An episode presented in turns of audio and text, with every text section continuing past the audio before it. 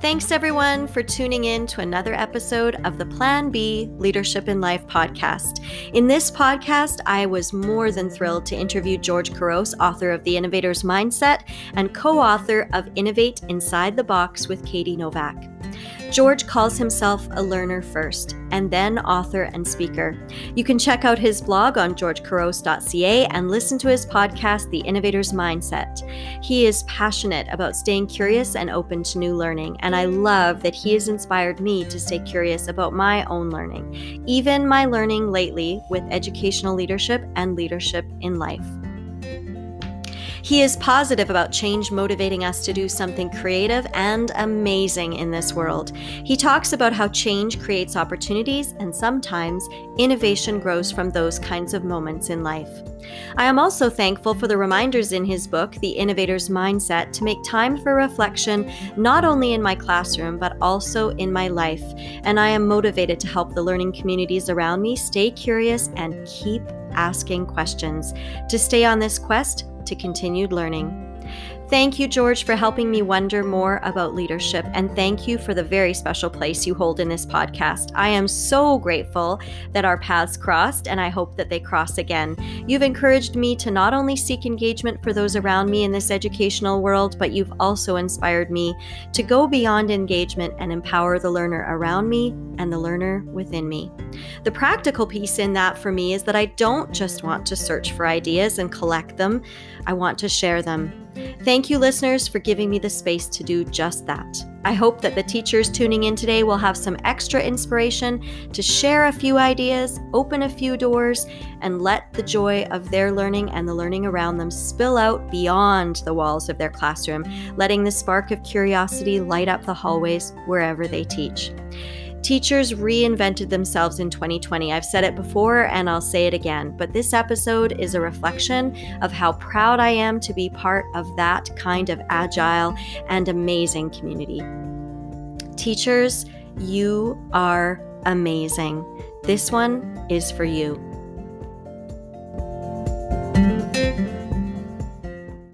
Thank you for doing this and for of course being here. I kept thinking, I'm so lucky to have people around me who are saying yes to doing this podcast with me. And I just really started it because I really wanted to learn more on my leadership journey. And I felt like I had something to share, and I wanted to share the stories of others. And yeah, I wrote my entire capstone on how our stories matter and how sharing them really matters. And so I feel like I'm a kindred spirit with you when I read The Innovator's Mindset, and there's so much to unpack there. And I've been inspired by your work for a long time, and there's so many things to think about in that. And even some of your visuals have really impacted so many teachers around me as well. So yeah, thank you for very cool. The story element is something I'm really passionate about too, because I think there's a great Dan Pink quote, and I can't remember it exactly, but essentially he says, you know, we live in this time where there's so much information, and with that, how do you actually get ideas to connect? And ultimately, it's through that emotional connection that we make through sharing our stories, which I always find fascinating in the sense that I talk about innovation, yet storytelling is the oldest practice in teaching and learning, right? Mm-hmm. And it's a very traditional practice, and it's still relevant to this day. So it's something that I think is great. And I think it's good that you're focusing on that too. I do appreciate the feedback on that as well, because I think we know that. Like, I think we know storytelling is so powerful, and the role that it plays in our classrooms, in our lives. And yet, I think it's really important to even focus on it right now, because I think there are so many stories coming out of this context that we're in right now, in a global pandemic. There's so many stories of people in teaching and in that educational world, but also outside of that. And so I kind of wanted to bring some of those worlds together a little bit and focus on educational leadership and educators and stories coming out of that, and also just how other people in other contexts have dealt with the disruption that has occurred. And I feel like your book, The Innovator's Mindset, was written, it was written before 2020, but it's almost like it just fits so well in 2020, 2021. Yeah. I feel like it was before its time, if that makes sense. It's got so much about how disruption leads to change and creativity. Do you think that as well? Well, yeah, I think people find it at a time where it is beneficial to them. I think a lot of people really resonate with it in 2015, where they were at in their school, things that they were trying. And as you said, it's kind of seen a resurgence in 2020 because it is talking about how do you actually create your own solutions when we're faced with problems. And it's really easy to do certain things when things are going smooth and things are changing, or you know, and things are not changing, you know, a significant rate.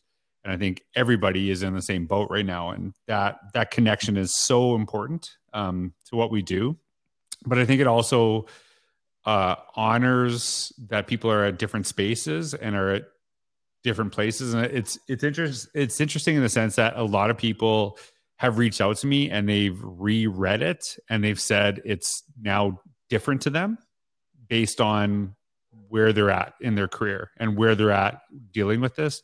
So a lot of people that read it before found it really helpful, but they've reread it and they're seeing the benefit in a current context in helping people not only understand change is a constant, but how do you actually create change as opposed to just letting it happen to you? And I think that's always the best way to deal with it is you create the change that you want. Well, I agree with you because I read this, it probably was in 2018 when I first read it. So pre-global pandemic. And it took on an entirely different meaning.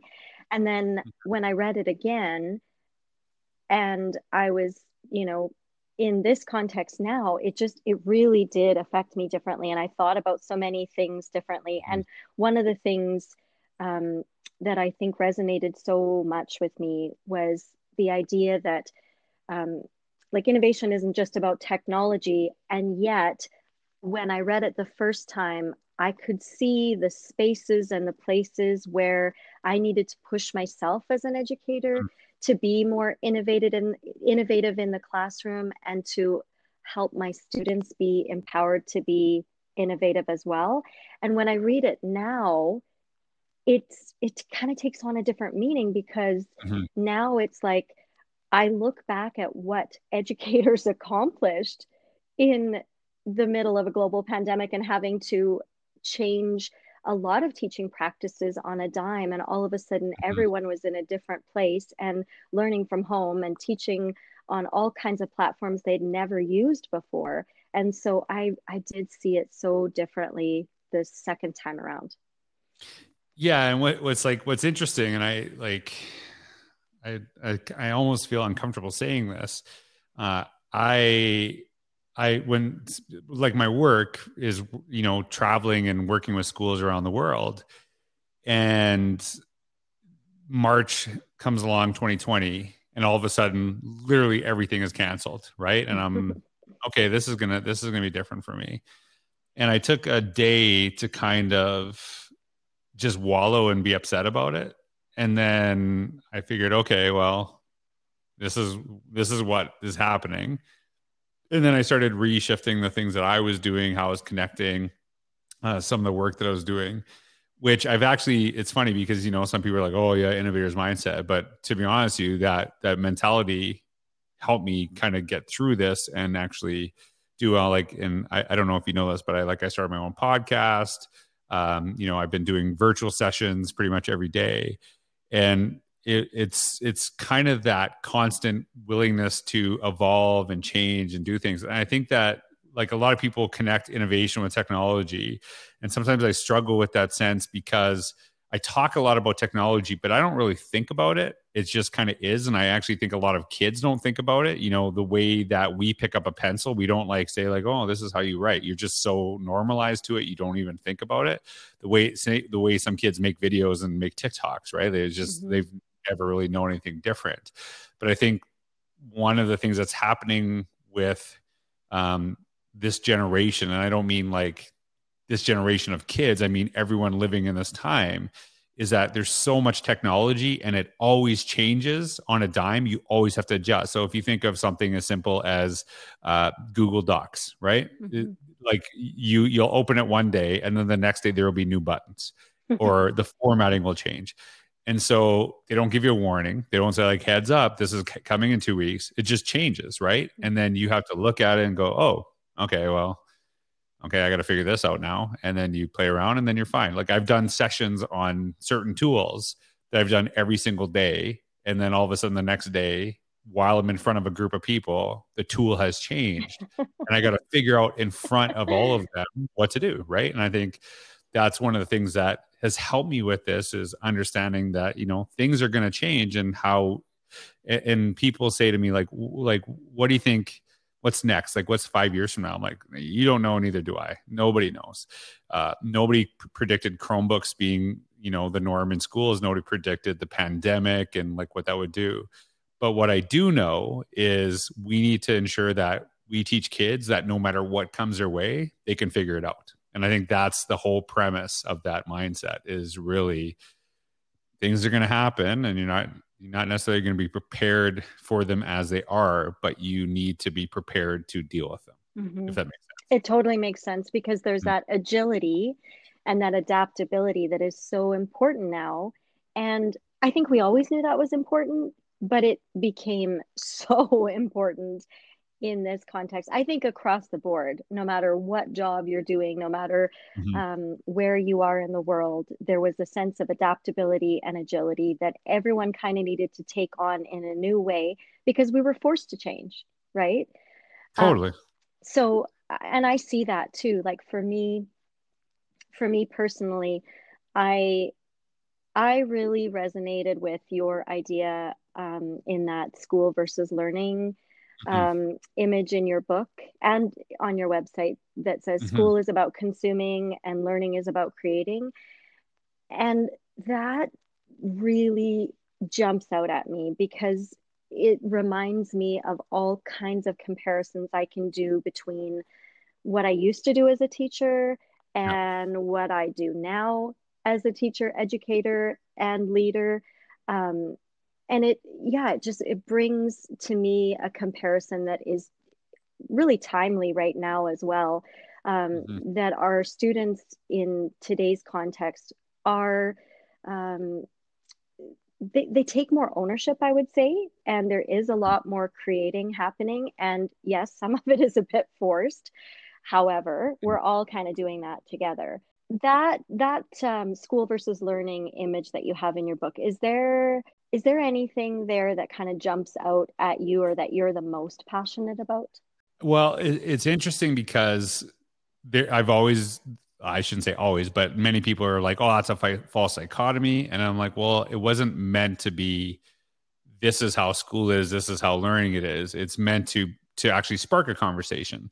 And for example, if you look at the end point of when I went to school, most of the consumption that I did was purposefully created so I could, you know, do the end of the year exam or whatever, right? I can remember Mr. Bellamy, he was my, I think, social studies or English teacher this year. We did like a commercial. And it's funny to think we made a 60-second commercial and it took us like 4 days to make it. Not because like we did all this planning, but you had to have like 2 VCRs. You had to like, it was just so much work, right? Just to put it down. And I remember we did like a basketball commercial and things like that. And that same commercial could be done probably 100 times better within a class period now.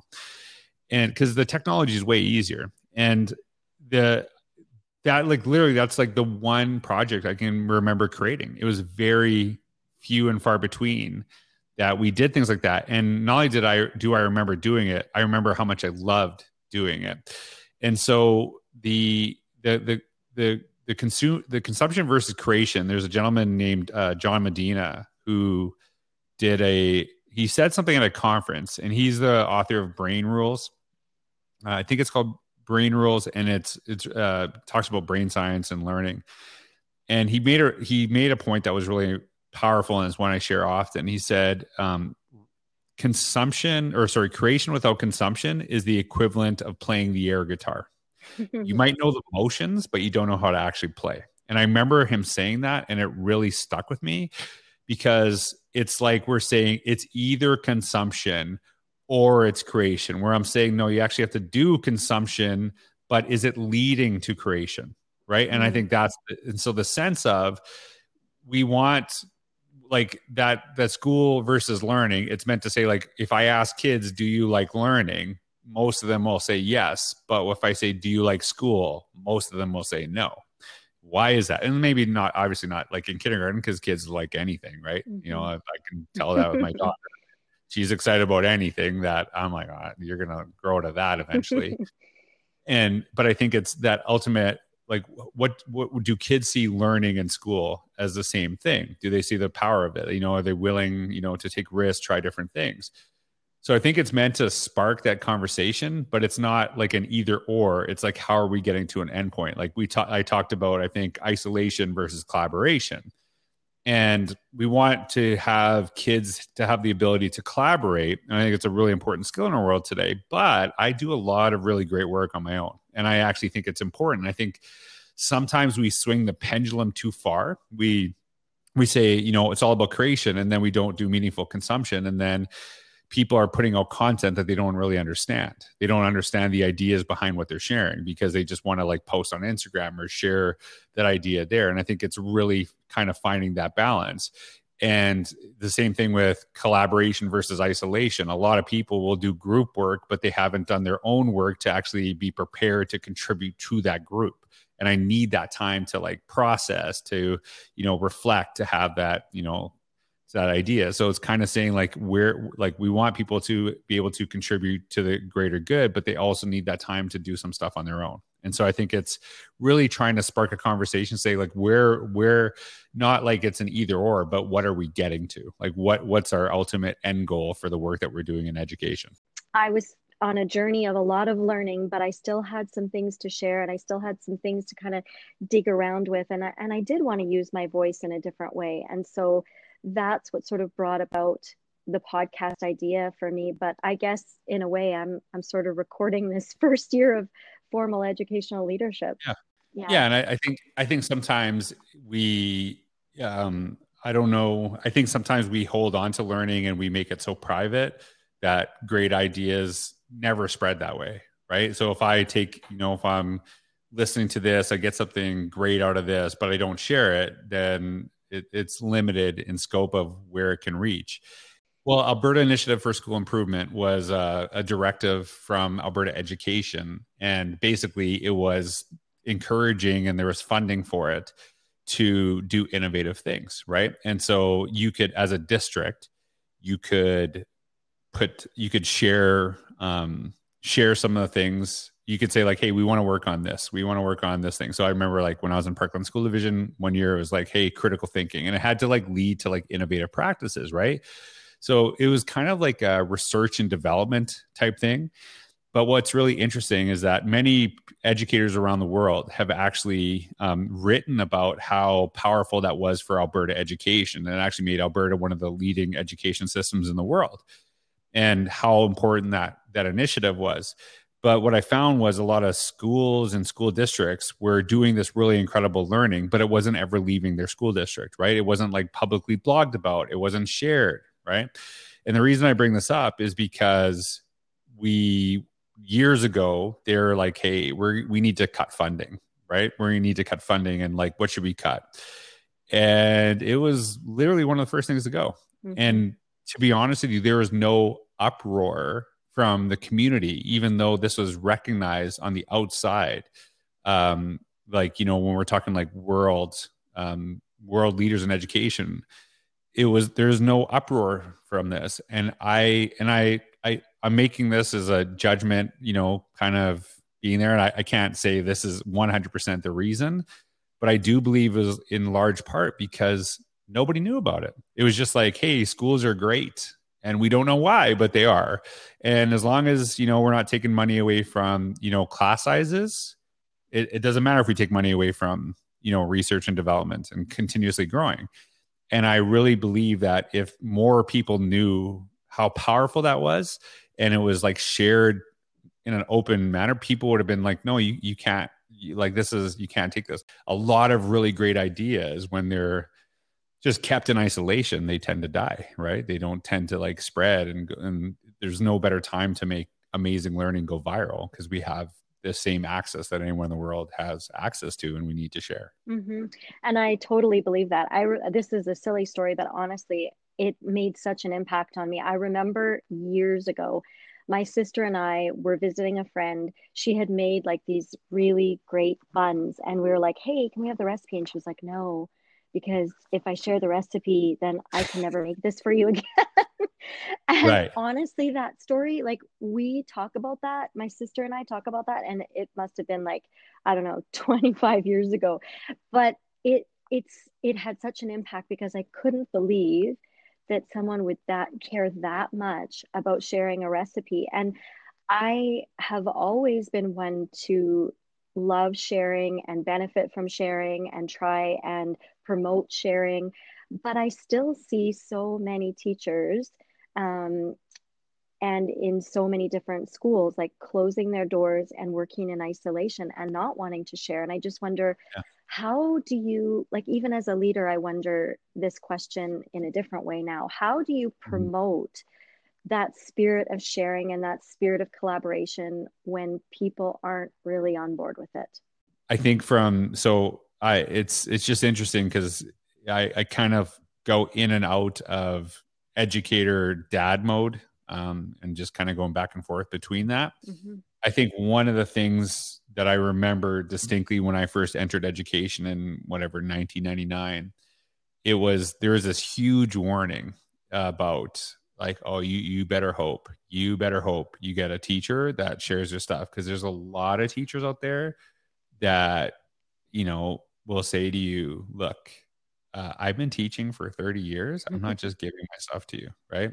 Which is kind of like your recipe, right? Like, I don't want to give that. I built this. I don't want to just give it away. Mm-hmm. And so blessed. My cooperating teacher, grade 4, Marlene Bertram. I remember her name. She's awesome. I still connect with her on Facebook, even though I haven't probably seen her in 20 years. When I started teaching grade 4 and I'm in my first year, she's like, here's all my stuff. And you go through it, let me know what you need.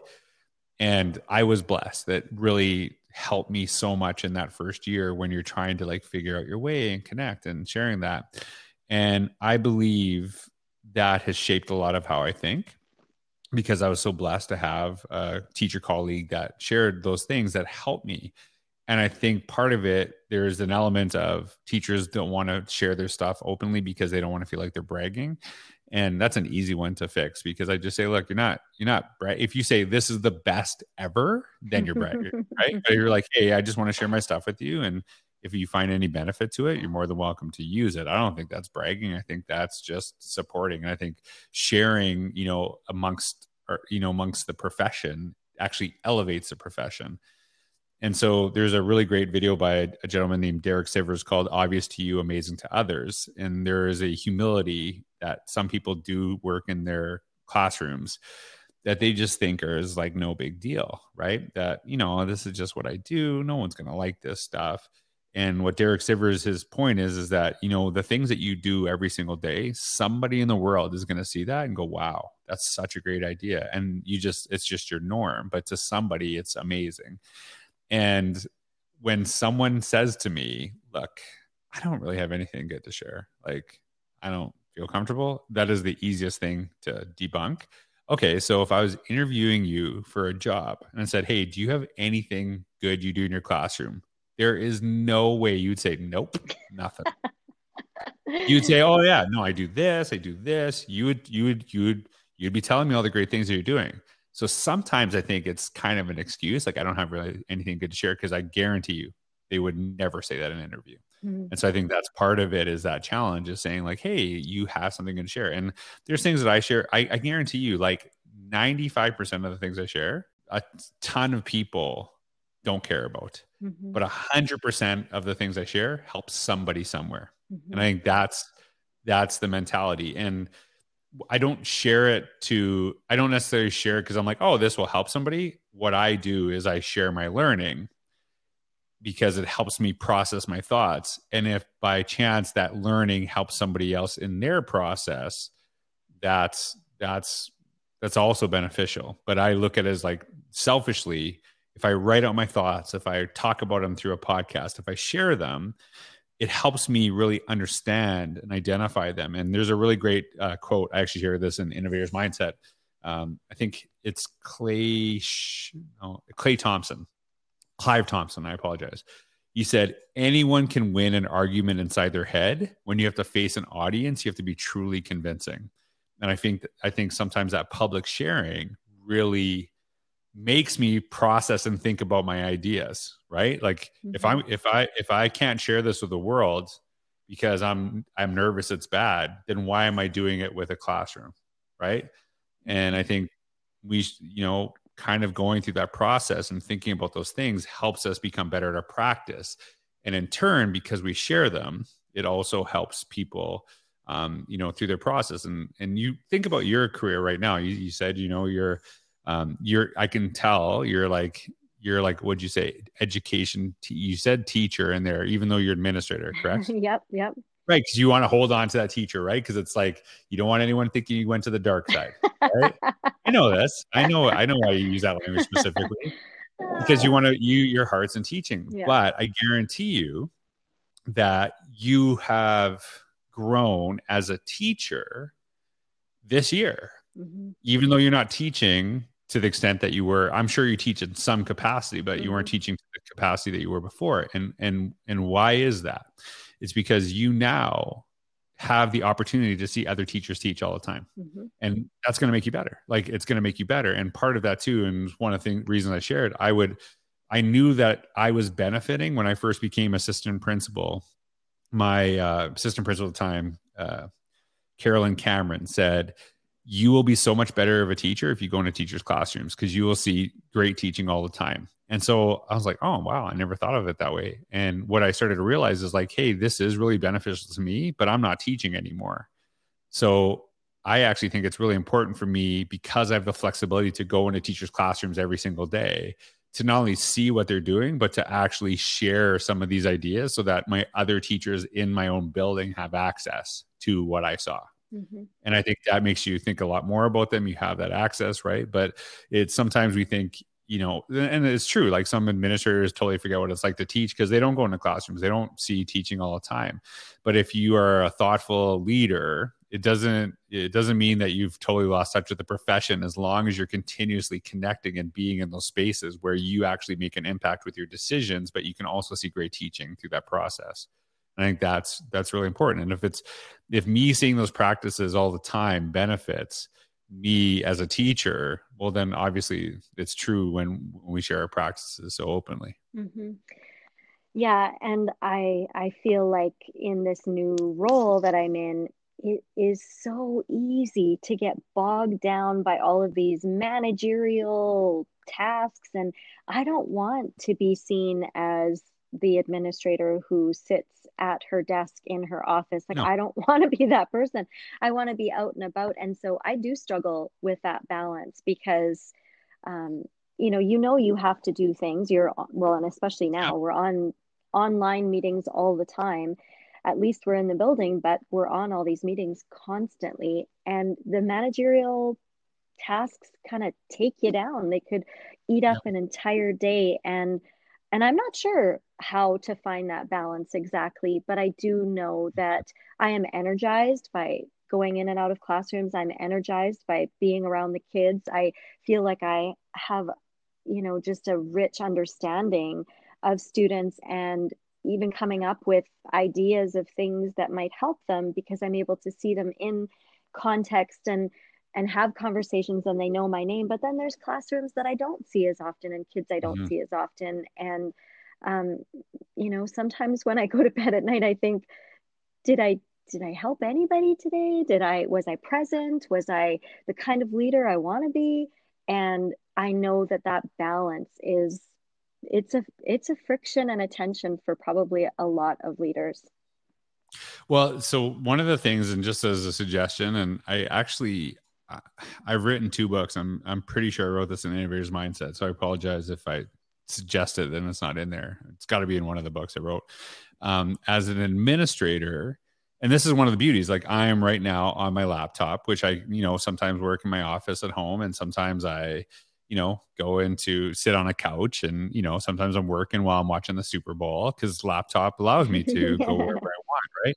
And you probably have a laptop, I'm assuming, right? Yeah. Like you have access to a laptop. So the beauty of that is nobody says, like, there was a time where if I wanted to do stuff on the computer, when I do some of those managerial, you know, administrative stuff that honestly I hated so much as an administrator, and I do not miss it at all. But I had to do it, right? Mm-hmm. Why can't you go do that work in a classroom? Why can't you just sit there for 3 hours and sit in the back of class? Now, I guarantee you, you're not going to get as much work done if you had like a nice quiet office and stuff like that, but it gives you an opportunity to like observe the classroom. And this is like a very important distinction that I made, because I would do this all the time. I would do this both as a school administrator and a district administrator. I would sometimes call a principal and say, hey, I just want to sit in a class for a few hours. I got to do some like email. Do you have someone I can just, is someone okay with me in there? And what I would clearly explain to the teachers, like, look, I'm not here to observe you. I'm here to observe the environment that we've put you in. And so I think that accessibility that we have, you know, because of technology, we can go into these classrooms and we can sit there. And I think part of the, I've always talked about this, like I was in classrooms every single day, like even if for 3 seconds, I'd walk in, say hi, connect. And what I wanted to do was to make sure that no teacher felt uncomfortable with me in their classroom, that they didn't like jump out of their chair and fake teach for 10 minutes while I was there. They would just never, they would just know, like, they would just like, oh yeah, George always comes in the classrooms. Like it's just a normal thing. I wanted to like see what the actual classroom looked like, but it shouldn't be like, if you're an administrator and teachers feel uncomfortable when you're in their classroom, my gut feeling is that means you're rarely there. It's like a big deal. It's like the superintendent entourage, where we bring, you know, board members and we do that little fake walk, you know, and then we bend down and talk to kids and barely hear what they say. Right. And it's like, oh God, the superintendent's here. I got to pretend. Right. And it's, you know what I'm talking about. So and every educator listening to this, like, will understand what I'm talking about when I say the superintendent entourage. And it's like, what do you really like? Is that, I feel that's more for the adults than it is for the kids, right? It's more like, here's me being seen, not me seeing what's happening and not understanding what's happening and how I can best serve it. Mm-hmm. Yeah, that's a super practical example of how to bridge that gap and super easy that. Too. Like there's no super excuse easy. Now. Yeah. No excuse, no None. Excuses, Van Roon, no excuses. Nope.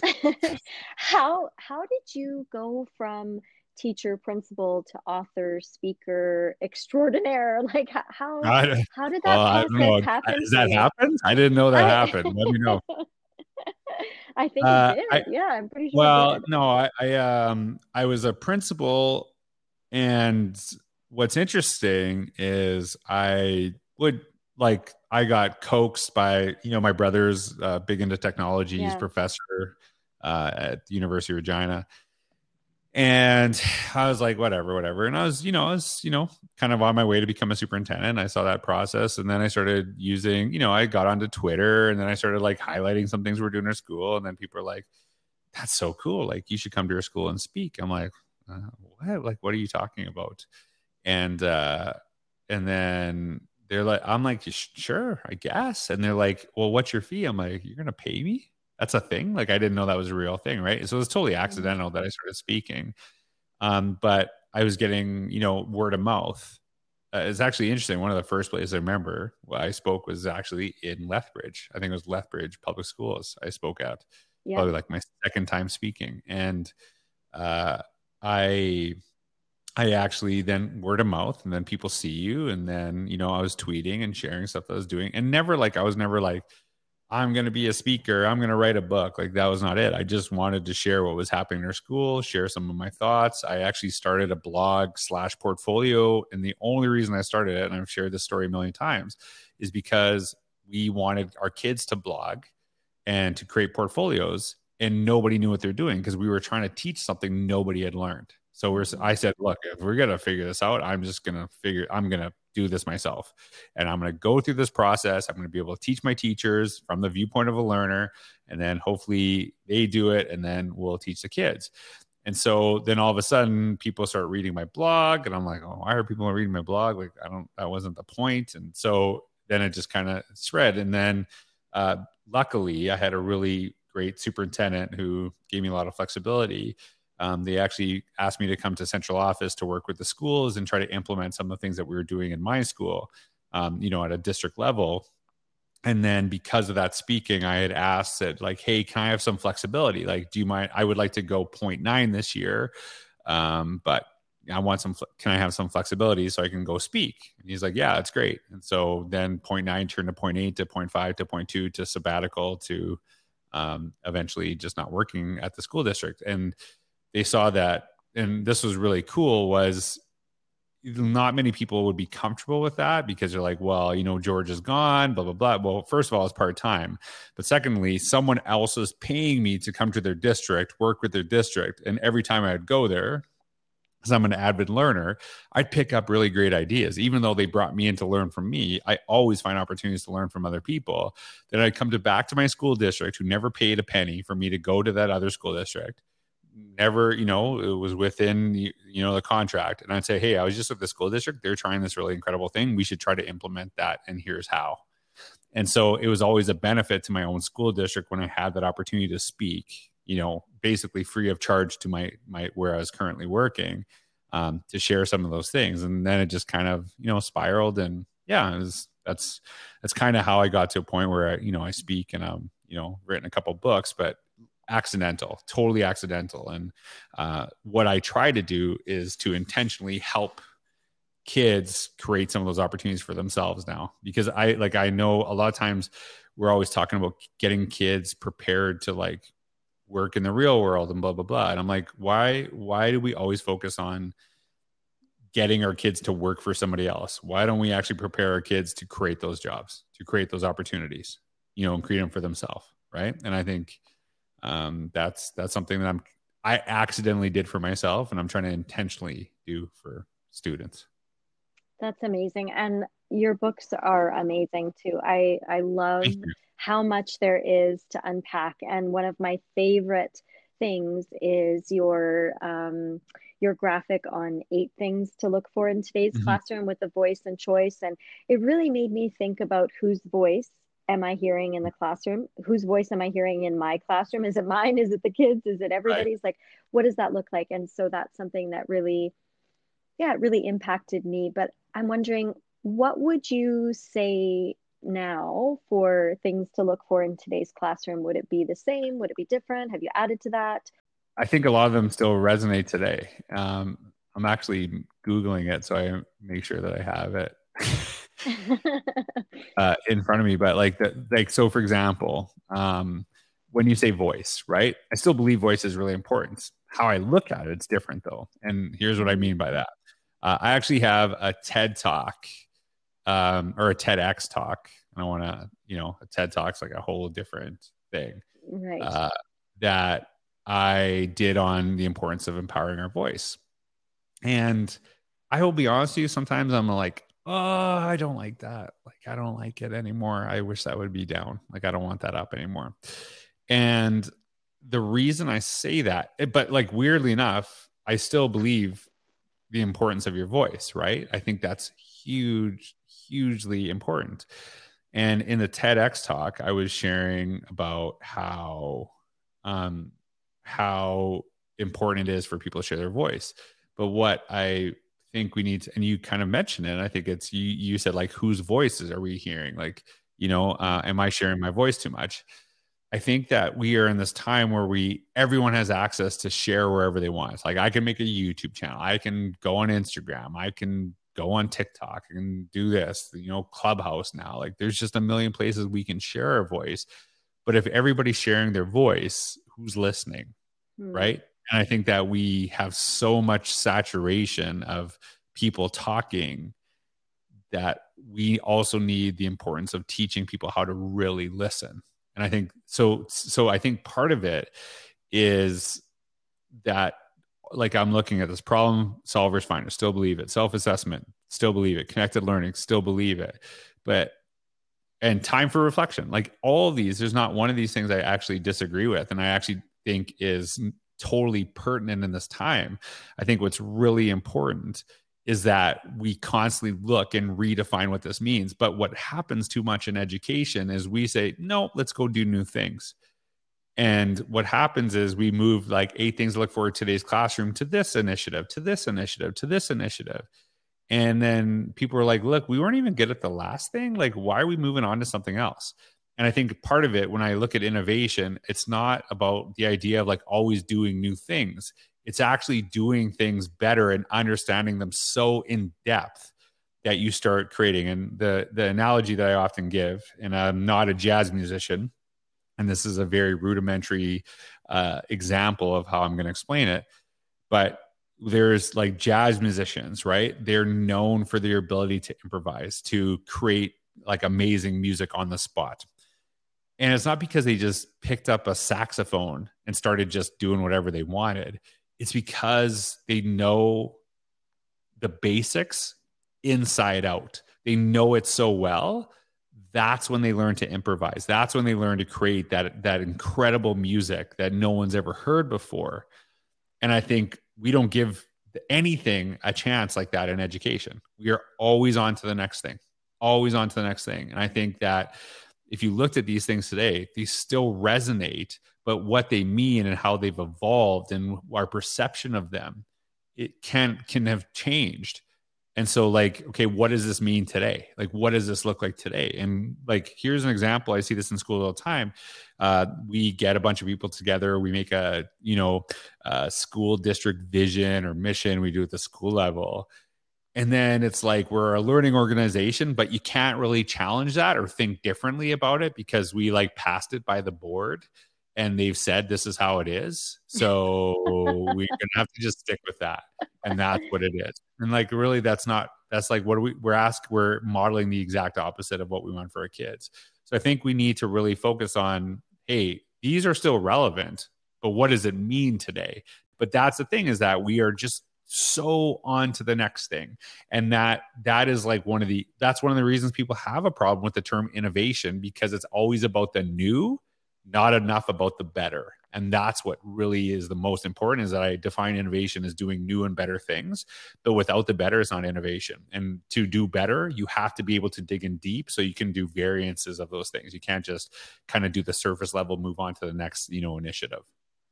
But I mean, I think the reality is that, you know, we are constantly changing. And yeah. Even like, I remember too, in my grade 1 classroom, I always wanted to have new ideas. And so I would go to teachers' convention and I would just scoop up as many things as I could. Yeah. And, you know, that was one of the best places for all these new ideas. And then I'd come back to my classroom and it was like, okay, wait a second. There was 50 million ideas. How come I can't remember one of them?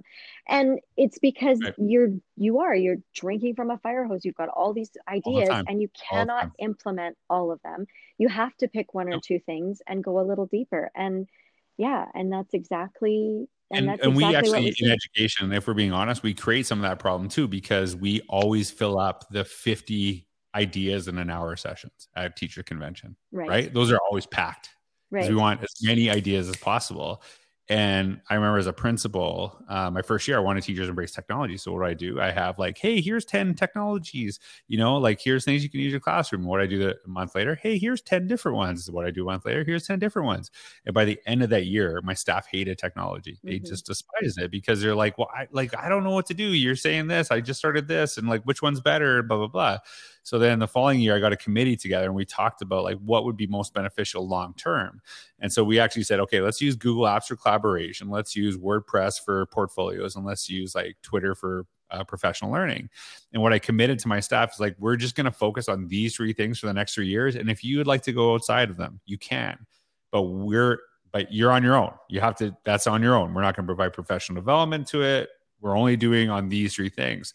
And what that created was, it wasn't like, oh, George is not here today, so if I need help, I'm in trouble because George is the only one who knows how to do this. What it created was, oh, the grade one teacher who works across the hall from me teaching the same grade as me is also using the exact same thing. And so we can learn from each other through that process. And even at the high school level, right, you see like the English teacher loves Weebly, the math teacher loves Google Sites, this person loves this. And then we spend all this time learning all these new technologies, but we don't spend any time really going in depth with the technology. As like, why don't we just say like, hey, let's all just use this, right? And let's all know it so that when a kid goes to any classroom, they know what they're using. We don't have to spend time like, here's how to do this, here's how to do this. And I think I came to that conclusion. I was working with a staff and they were just feeling so overwhelmed. Like, hey, like, would you rather me just pick for you, or would you want the choice? And like, just pick, just tell us what to do and just give us support. And I was like, oh, that was not what I was expecting. Because, you know, we always hear about autonomy, but a lot of people like, okay, I know I need to be using some of this technology. I just don't know where to start. And I think that if they have someone saying like, hey, here's a place you can start, plus I'm going to provide you support. They're like, okay, I need that support. I need this so I know I can go to somebody to help. And I think that's a really important aspect, and leads a lot to like Barry Schwartz's paradox of choice. The more choice we have, the more miserable we become. Mm-hmm. And so I think that's one of the issues that we're creating. And like, I don't want to just say like somebody else is doing that. We tend to do that ourselves in some cases too, because we flood the 100 tools in an hour sessions, right? Yep. And people, they're like, why would they not offer them the next year if they're full every single time? And then like you said, and we forget all of them. Mm-hmm. And then, you know, we got a bunch of stuff we can do Monday, but we forget it all by Tuesday. It's true. It's true. Yeah. And I think that time for reflection is mm-hmm. the piece that is kind of missing in all of that, because totally.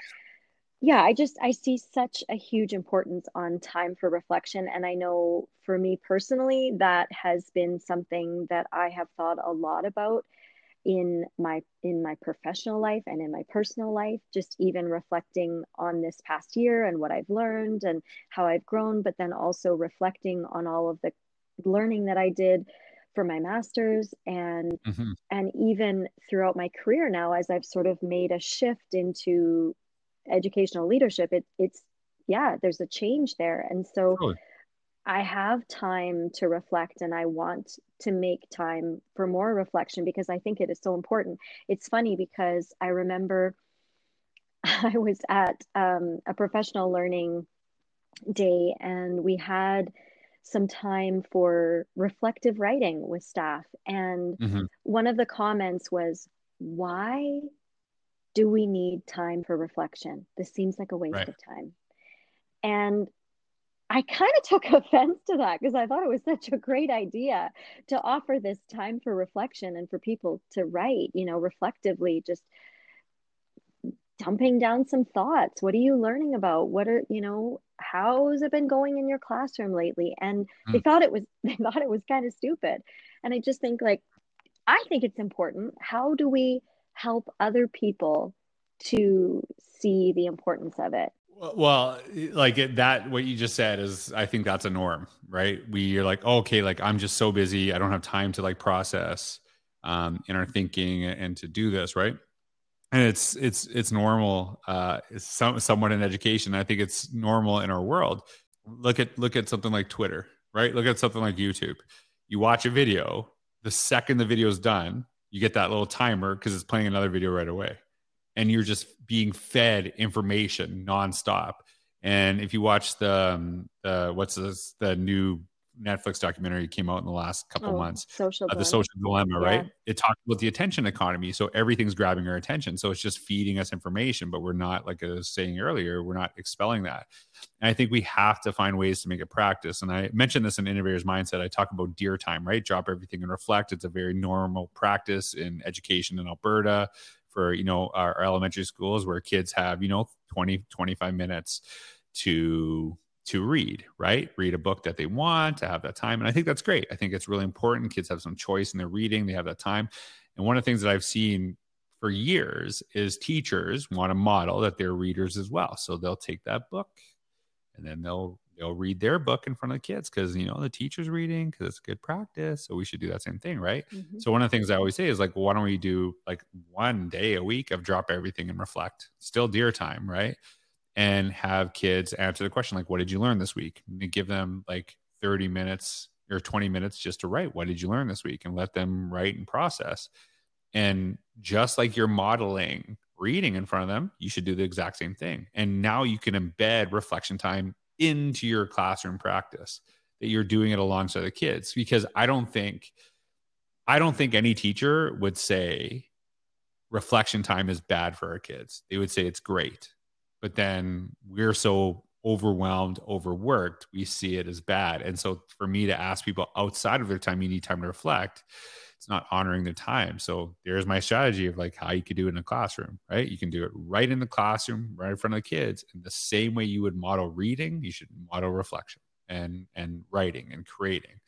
And I think that's like what we have to figure out, like what are some of those solutions in that? Because like I said, I don't think any teacher I know would say reflection's bad for kids. They would say this is a very important thing. If it's important, how do you model that? How do you do that yourself? Because if you don't think it's good for you, then you can't tell me it's good for kids, right? Mm-hmm. Like, so I think just finding that time within, you know, classroom space is good. Mm-hmm. And reflection is learning, right? Like that is where most of the learning, that's where the majority of learning happens, is through that processing and making your own connections to what you're doing. Yeah, absolutely. And I love what you write about just in terms of the compliant learner and the engaged mm-hmm. learner and the empowered learner.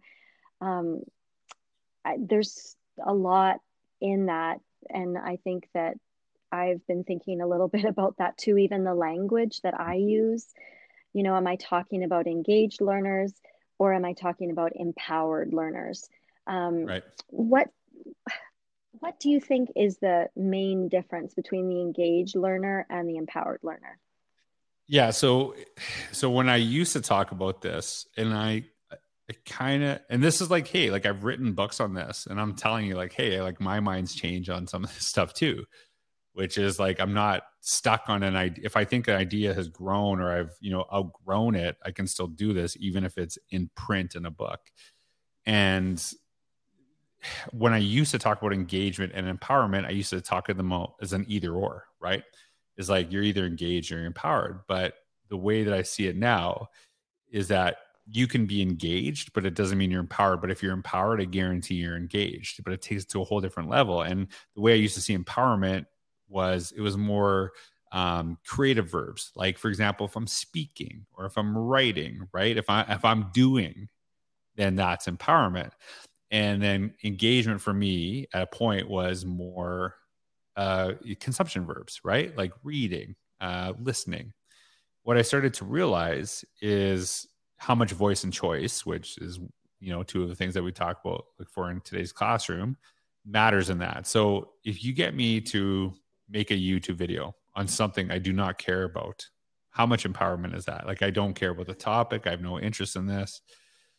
But if you let me read books that I'm interested in, like, for example, I would have probably covered the same curriculum as a student reading The Jordan Rules in high school as I would have The Great Gatsby, right? Mm-hmm. There is empowerment in there that I have some voice and choice. And, you know, I remember actually being discouraged from reading in school because I wasn't reading, you know, not only the right content, but the format. It's funny. This is actually crazy. Yesterday, I'm working on a collaborative book with some people, and I was saying like, hey, we want, like for this book, we want really emotional stories. And I said, read this article. So I Googled an article by a gentleman named Rick Reilly, who writes about a father named Dick Hoyt, who would actually do marathons with his son who didn't have the ability to run. He'd do these Ironman triathlons. I read this when I was in high school, right? And I remember in the library, like sobbing, reading this one-page story from a gentleman named Rick Reilly, who has really influenced a lot of my writing style today. because I try to write stuff from like an emotional connection and doing this. And why I bring this up is because I could remember this one article, back page of a Sports Illustrated. And I remember the cover. It was Lance Armstrong on the cover of that Sports Illustrated. And as a kid, I was continuously discouraged from reading magazines because magazines weren't real reading, right? Only novels were, only like paper books were. And I don't think we do that as much, but we might do it with different materials. So we might not see, you know, that blog you're reading is real reading now, right? Because we don't read blogs, maybe some of us, right? I don't see that text you're doing is real writing. Understanding the kids are writing more than we ever did, right? Just on different devices. Like there's no time when I was growing up that I would read, write, and walk at the exact same time. Kids do it every single day, right? And so it's like sometimes when we take away that voice and choice, they might like the medium that they're utilizing, but they might not like the content. And sometimes when we take away the medium that they most enjoy, that is a compliance issue too. So I think it's my thinking has evolved on that, but that's, I think like sometimes we discourage the exact thing we're trying to promote. Like I've written 2 books now, which I think is actually 2 more books than all my English teachers combined, who my English teachers were great. I love them. But I never saw myself walking out of high school thinking I was going to write a book. I honestly walked out of high school hoping I would never read one, to be honest, let alone write one. So yeah, that's, you know, but I can still, I can't remember any of the novels we read. I can remember the titles, but I can't remember the stories. But I can remember those magazine articles I read in Sports Illustrated that Rick Reilly wrote. I can remember a ton of them. Yeah, just how much more engaged we are and empowered we are when it's meaningful. Yeah. I have a question for you. As a new leader, what advice would you give someone who is new to educational leadership like me? Well, so there's a million things I could say. But in context of like what I'm asked most often, I always get this question like, hey, you're the change guy, right? That's kind of how people see me, is kind of dealing with organizational change and school change. So if you were to become a principal again, what's the first thing you change? And my answer is always the same. Nothing. I wouldn't change anything. The first thing I would do is I would get to know the school culture. I would get to understand who are the people there. Like, what are the norms and traditions? What are the normal things we do in the school? And I would just observe. I would just see that, and I'd make those connections. And very practical thing, I would actually create a spreadsheet. And what I would do is I'd list every staff member's name. And then to the right, I would have a column and I'd say, what is this person's strength, right? Until I can fill that out in full, and every staff member knows I know what their strength is, because there's a very big difference between being valued and feeling valued. Like, you can say you value people all you want, but if they don't feel it, it doesn't matter, right? Until they know that, nothing changes, right? And then once people understand, you know, that I know their strengths, then we start looking at what things we can shift, what things we can improve, what things we can make better. Because if you go into a place looking to change things right away, people believe you're trying to fix them, and nobody wants to be fixed, and they're going to fight you forever. But if people know you value them and you're there to support them and push them, but you always got their back, they'll change, they'll grow. Like, I'm not saying they'll change based on what you change, but I'm saying they'll always get better. They'll grow. I think that is a really important element. So I think part of it is just understanding where what you're entering into, what you're doing, and not just like come in there.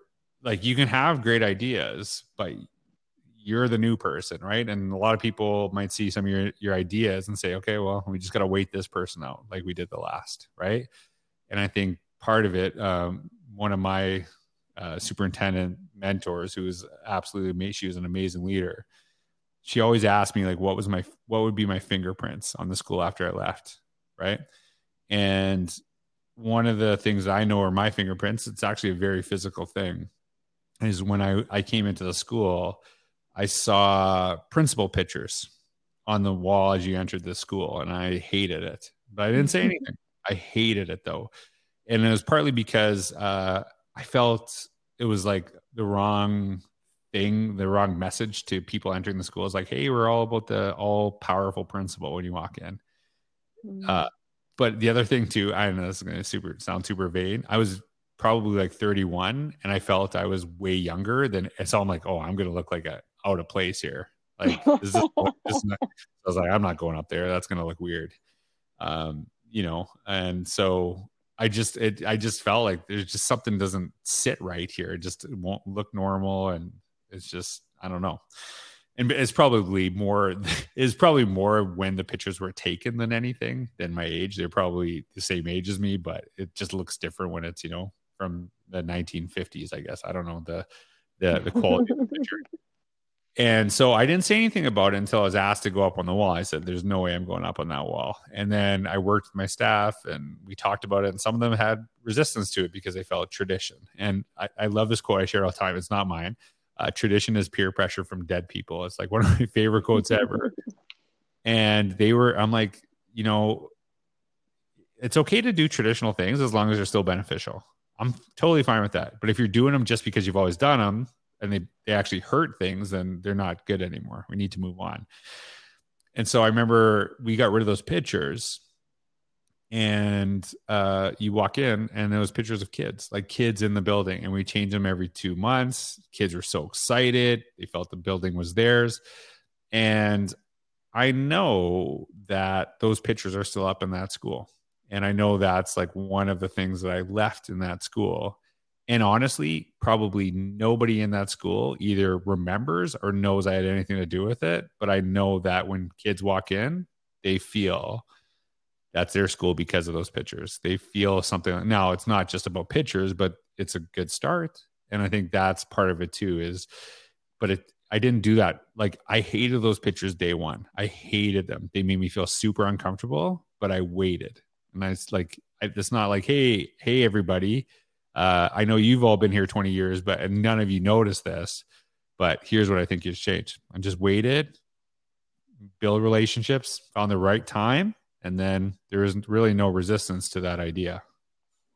And many people applauded it because they probably just didn't say anything because they felt like, hey, I don't want to offend anybody by, you know, saying like, why are these pictures up? So, yeah. You know, I was going to ask you what do you think schools need now? But I feel like I've just answered my own question with this entire conversation, because it's all about connectedness. Totally. And I feel like that is what we need more than ever, is that sense of connectedness, like connectedness to our learning, connectedness to our staff, connectedness to our families and our students and each other and our ideas. Like, I feel like that just kind of sums up this entire conversation. Okay, so speed round, because I could talk to you for another, I don't know, 3 hours, because there's so much I could ask you. What books are you reading right now? I'm actually, to be honest with you, I'm reading How to Win Friends and Influence People, which I've read about 10 million times. And it's funny because it kind of seems like the title, it's like a sales book, but it's really kind of just understanding. There's two reasons I'm reading it. One is because I'm currently, working on some books that I'm working with other people. I'm a publisher as well, not just a speaker. I publish and try to get other people's voices out there. And it was written, I think, in the 1930s and still like super relevant. And like anytime you can do that is pretty incredible. But it's really got good messages, and it talks about a lot of things that we mentioned, the importance of like listening to people and kind of understanding them and that kind of idea. So yeah, I've read it several times, but I tend to go back to it at least once a year. Okay. Someone you would recommend following on Twitter? I saw this question and I couldn't give you anybody. And the reason I say this is because, there's so many people that have like very few followers that are just amazing educators. And I think that sometimes we get mixed up with numbers and things like that. So what I would suggest to people, instead of like, hey, follow this person, I would suggest like find the thing that you're passionate about and find that hashtag. So for example, if you're a kindergarten teacher, KinderChat would be hugely beneficial to you because kindergarten teachers use that.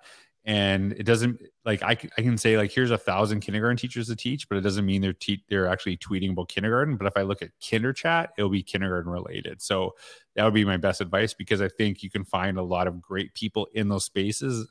But it's also a good way to filter. So I would, find those hashtags on Instagram, Twitter, wherever, and follow those. So if you want to look for educational leadership hashtags, what do you think? I think one that's pretty popular is Principals in Action. Yeah. So I don't know if that's still, there's like, if you look up super SUPT chat, that one's going to be, you'll find something related to administrators, like somebody else is doing that. Cool. Okay. A memorable speaking engagement that you've had. Well, actually it's funny because I can list a million, because I love speaking, but I actually spoke in Lethbridge years ago. Yep. And it was at the beginning of the school year. Right. So I'm not like pandering here when I'm saying this, because I'm going to tell you something that I remember from it. So there's something I remembered, and it, like, you have this practice has, like, impacted schools and conferences forever, because I've always shared this. So teachers are notoriously bad for quieting down at those events. Like, if you're like, hey, everyone, you need to be quiet, people, like, don't listen. Right. And they tend to do. I've seen it forever. And then it gets awkward and stuff like this. So when I was at Lethbridge, they had a grade 2 kid come up, take the mic, and start talking. And everyone was immediately quiet, because nobody wants to be the person talking over a step in your head. I remember this in Lethbridge specifically. It was like before Labor Day. And I was like, oh, that was awesome. That worked really well. So I always tell, hey, you want to start off the day right? First of all, get a kid up there. Everyone will pay attention immediately. And then it will remind everyone why they're there. And so, yeah, that was in Lethbridge. I remember it distinct. I can remember it was like the kid was on, it was like a gymnasium. It was like, there was like wooden steps. Mm-hmm. I remember it. What? That was like the quietest I've ever seen a group of teachers in a gym. It was just amazing. The kid just started talking, and nobody had to say be quiet. It was just the kid took the mic. You could hear their little voice. Boom. Wow. Well, thank you so much for your time. Honestly, I feel like I could talk to you for hours longer, because there's so many great things to chat about. And I love talking to people who love educators and love education. It's the world that I live in and spend so much time in. And I love this profession, but honestly, the more that I learn, the more I realize I actually don't know. And that's probably a good place to be, because I am really hungry for more learning. And I do think some of the best places to find that learning is just to talk and be connected to people who share some of those same ideas and values and care about the same thing, which is the kids. And that's actually a good sign of intelligence, is realizing how much you don't know. I don't know. I think that's a quote from someone, but you start to realize that. And I think that's, that's really what, I want to continue to develop and grow that way. Mm-hmm. Well, thank you so much. It really was an honor to be able to chat with you today. And there will be so much of value from all of this. Yeah. So thank you again. I appreciate it. Anytime I get connected in Alberta, it doesn't seem to happen as much as I'd like to, but I appreciate it. So I'm glad we could have this time chatting together. I just followed you on Twitter, so I'm watching all this stuff. All right. Okay. I'm going to post some more stuff on there, because actually, there you go. You better now. I see this, right? Yeah. It's funny, because I actually spend, quite a bit of time looking for things on Twitter, but I haven't been posting very much on Twitter. Too much consumption, not enough creation. I know. And I feel convicted. I'm convicted. Now you live up to it. Hey, well, thanks for having me. And thanks for everyone for listening. I appreciate it. Okay. Thanks, George.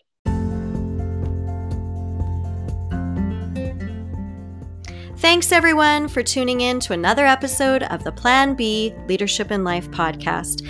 I'm so excited that I was able to share this episode with George Couros, and I would invite you to check out his social media pages, his blog, and his podcast, The Innovator's Mindset, for some more inspiration on creating and innovating in times of change. Thanks again, George, for being a part of this podcast and for inspiring me and those around me to reflect, create, and share.